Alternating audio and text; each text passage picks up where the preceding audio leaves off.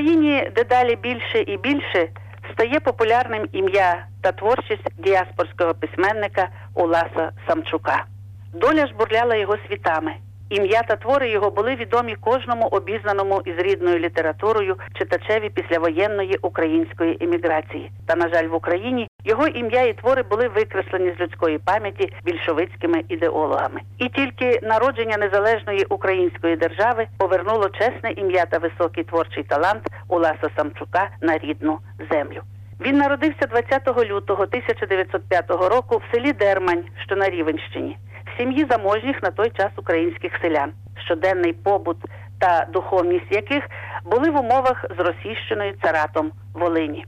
Малий Улас бігав до школи в той час, коли у Києві замайоріли національні прапори, і на Софіївському майдані урочисто читали універсали Центральної Ради. А за волю України гинули студенти у бою під крутами. Національний український рух продовжувався і на Волині західна частина якої опинилася під владою Польщі. Польський уряд намагався реалізувати полонізацію місцевого населення, і 20-річний Улас дезертирує з польського війська, переходить кордон і опиняється в Німеччині. А далі навчається у Бреславському університеті та в Українському вільному університеті у Празі, де вирувало українське культурне мистецьке життя, у центрі якого були Євген Маланюк, Олена Теліга, Олег Ольжич та інші пражани. Сюди потрапляла преса з радянської України. Сюди приїздили делегації письменників. Тут з'явилися його основні твори. Він створює роман Епопею Волинь, яка складається з трьох частин. З 1931 до 1934 років трилогія повністю друкувалася у львівському журналі Дзвін. Львівське товариство письменників і журналістів імені Івана Франка присудило автору першу премію. Навіть вживалися деякі заходи щодо нагородження Самчука Нобелівською премією. На найтрагічнішу подію історії українського народу, організованого більшовицькою владою голодомору 1932-33 років, письменник відгукнувся сильним твором Марія, який вже в 1934 році був опублікований у Львові. А про бурхливі події того часу визвольні змагання Закарпатської України написав роман Гори говорять. Початком Другої світової війни потрапляє до Львова, а невдовзі на окуповану німцями Україну у складі членів культурницької референтури ОУН Олени Теліги, Михайла Теліги, Олега Ольжича та інших. В Києві затримується ненадовго, їде до Рівного, де очолює українську газету Волинь. На початку 1942 року ОУН переходить до активної боротьби з окупантами, розуміючи, що ніяка самостійна Україна гітлерівцям не потрібна. Німецька влада звільняє Самчука з посади редактора за статтю Так було, так буде і заарештовує його. За долю українського письменника турбувалися відомі особи, а зокрема митрополит Андрей Шептицький і Самчука випускають на волю.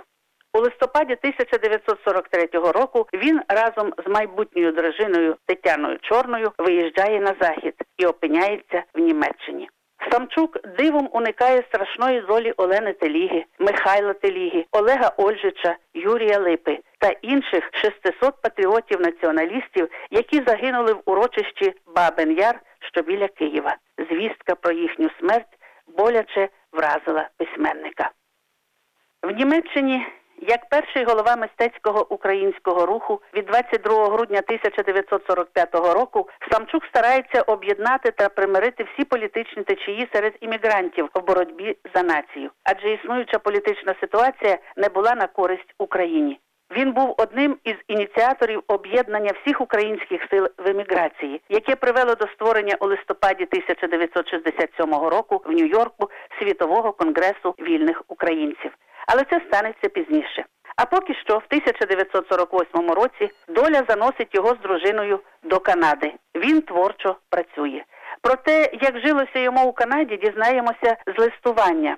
Він писав: у нас тут живуть гарно, але не ті, що пишуть книги українською мовою. Я ж їх писав, пишу і буду писати до самої смерті. А це значить, що багачем не стану ніколи. 1980 році вийшов роман Слідами піонерів, присвячений життю заокеанській українській еміграції. Останніми творами Уласа Самчука були закінчення трилогії Ост та роман Втеча від себе 1982 року. у якому головний герой знаходить другу канадську свою домівку. А для самого письменника Канада стала і місцем його поховання. Улас Самчук помер 9 липня 1987 року. На скромному пам'ятнику, крім імені та дат життя і смерті письменника, викарбовані слова Волинь, куди тече річка. Так названа перша книга трилогії Волинь, де автор описує життя людей українського села, між яких він ріс, без яких його існування не мало б сенсу, а зокрема детально розкриває життєвий шлях хлопчини з Дерманя Володька Довбенка. І про нього розповідь в одній із наступних радіопрограм. Для радіо СБС Ірина Андрієва, Мельбурн.